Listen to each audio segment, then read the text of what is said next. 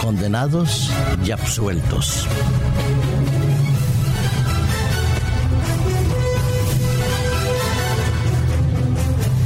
La terminología jurídica a veces nos es un tanto confusa para aquellos que no tenemos una formación en derecho ni tampoco somos unos lejos en los asuntos que tienen que ver con la justicia. Pero lo cierto es que basta con abrir cualquier periódico, escuchar cualquier noticiero, ver cualquier informativo en estos últimos días en cualquier lugar del mundo, cuando vemos que hay diferentes aspectos en los cuales la justicia pone en evidencia realidades de las personas que muchas veces nos sorprenden por verse ahí simple y llanamente mencionadas. Se trata de los imputados, los condenados y los absueltos. De un lado, el imputado es aquella persona de la cual hay una sospecha, una ligera sospecha, que su actitud ha sido o su acción ha sido como mínimo un tanto alegal o al menos irregular y como imputado se le presume su inocencia, pero que también se presupone que su actitud puede ser o sus actos pueden ser de carácter eh, delictivo que puede haber cometido diferentes tipos de delitos catalogados por los diferentes códigos civiles, penales o militares. Cuando una persona se sienta en un tribunal como imputado,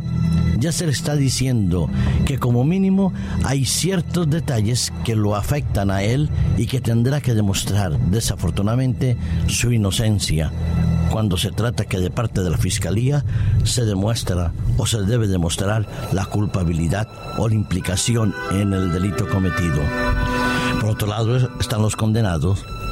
aquellas personas que después de un proceso se les ha podido demostrar o al menos constatar jurídicamente que esa persona es responsable del delito que se le ha acusado que las pruebas aportadas en la mayoría de los casos mm, demuestran de qué manera directa o indirecta la persona se vio afectada y tomó parte en el delito cometido. Sí, a veces hay condenados que se hacen simple y llanamente por el testimonio de algunas personas, aunque el cuerpo del delito no aparece. Otras veces el cuerpo del delito, los testimonios y las pruebas eh, no circunstanciales, sino las pruebas reales, demuestran efectivamente la culpabilidad, la culpabilidad ineludible de la persona procesada. Y por último, están los absueltos aquellas personas que habiendo sido imputadas y procesadas en el momento del juicio, sea porque la fiscalía decide retirar las acusaciones o porque la fiscalía no ha podido demostrar la culpabilidad y el trabajo realizado por el abogado defensor ha sido tan bueno que la persona que había sido denunciada se le declara que es inocente, que está absuelta de toda culpa. Por último,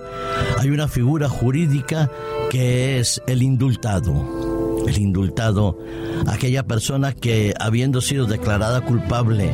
y habiendo posiblemente cometido el delito por el cual la declararon culpable y habiendo pagado o purgado una parte de la pena, pues al cabo de un tiempo, por la misericordia de los tribunales o de los gobiernos, se les declara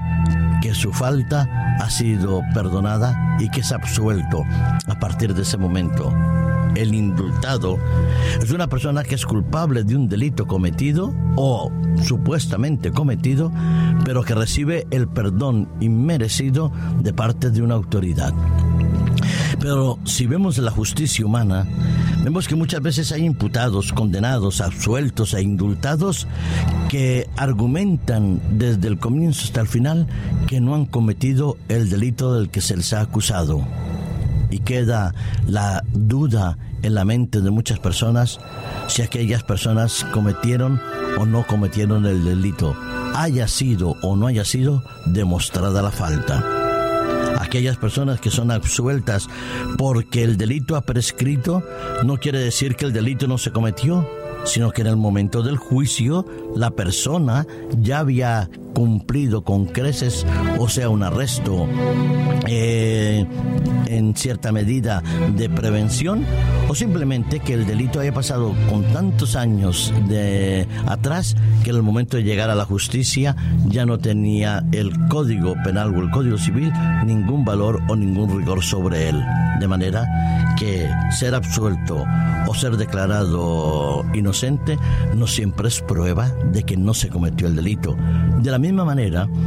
porque lo hemos visto en muchas sentencias judiciales, personas que han sido condenadas sin que han pagado años de cárcel, que al cabo de un tiempo aparece el verdadero culpable, que la prueba forense que se practicó en su momento no era efectivamente eh, la adecuada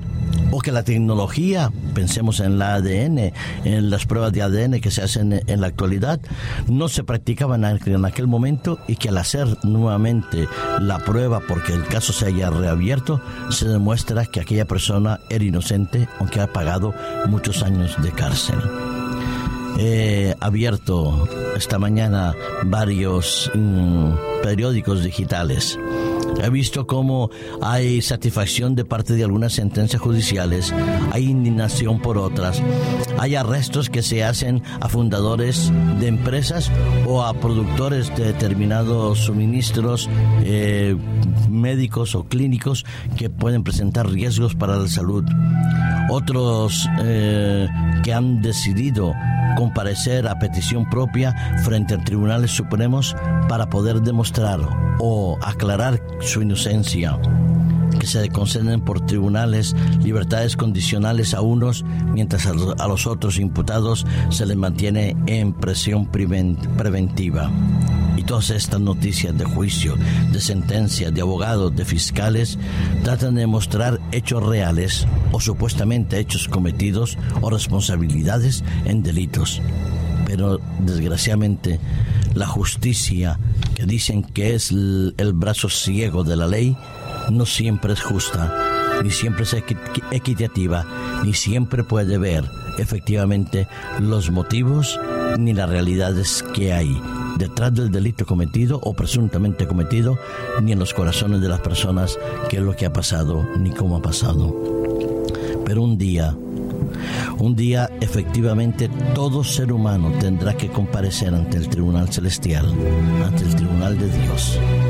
Un día todos daremos cuenta frente a ese tribunal en el cual Dios nuestro juez, Jesús nuestro defensor y los ángeles como testigos de ellos podrán ver efectivamente nuestra absolución del pecado o nuestra responsabilidad en el pecado.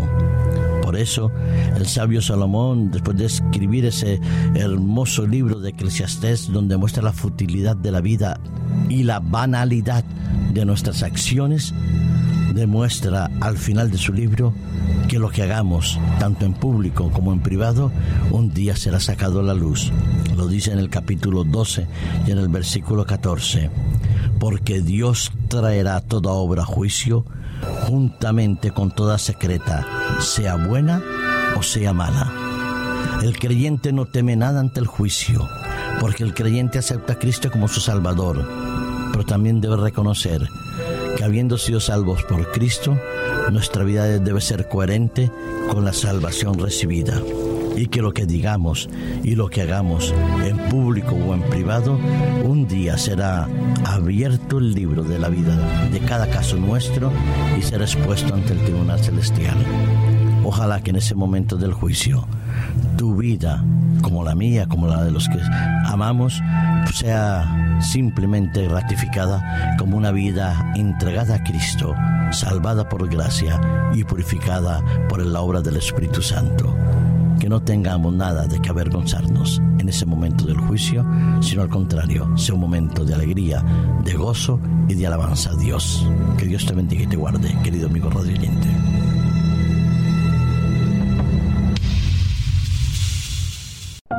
Producido por hopmedia.es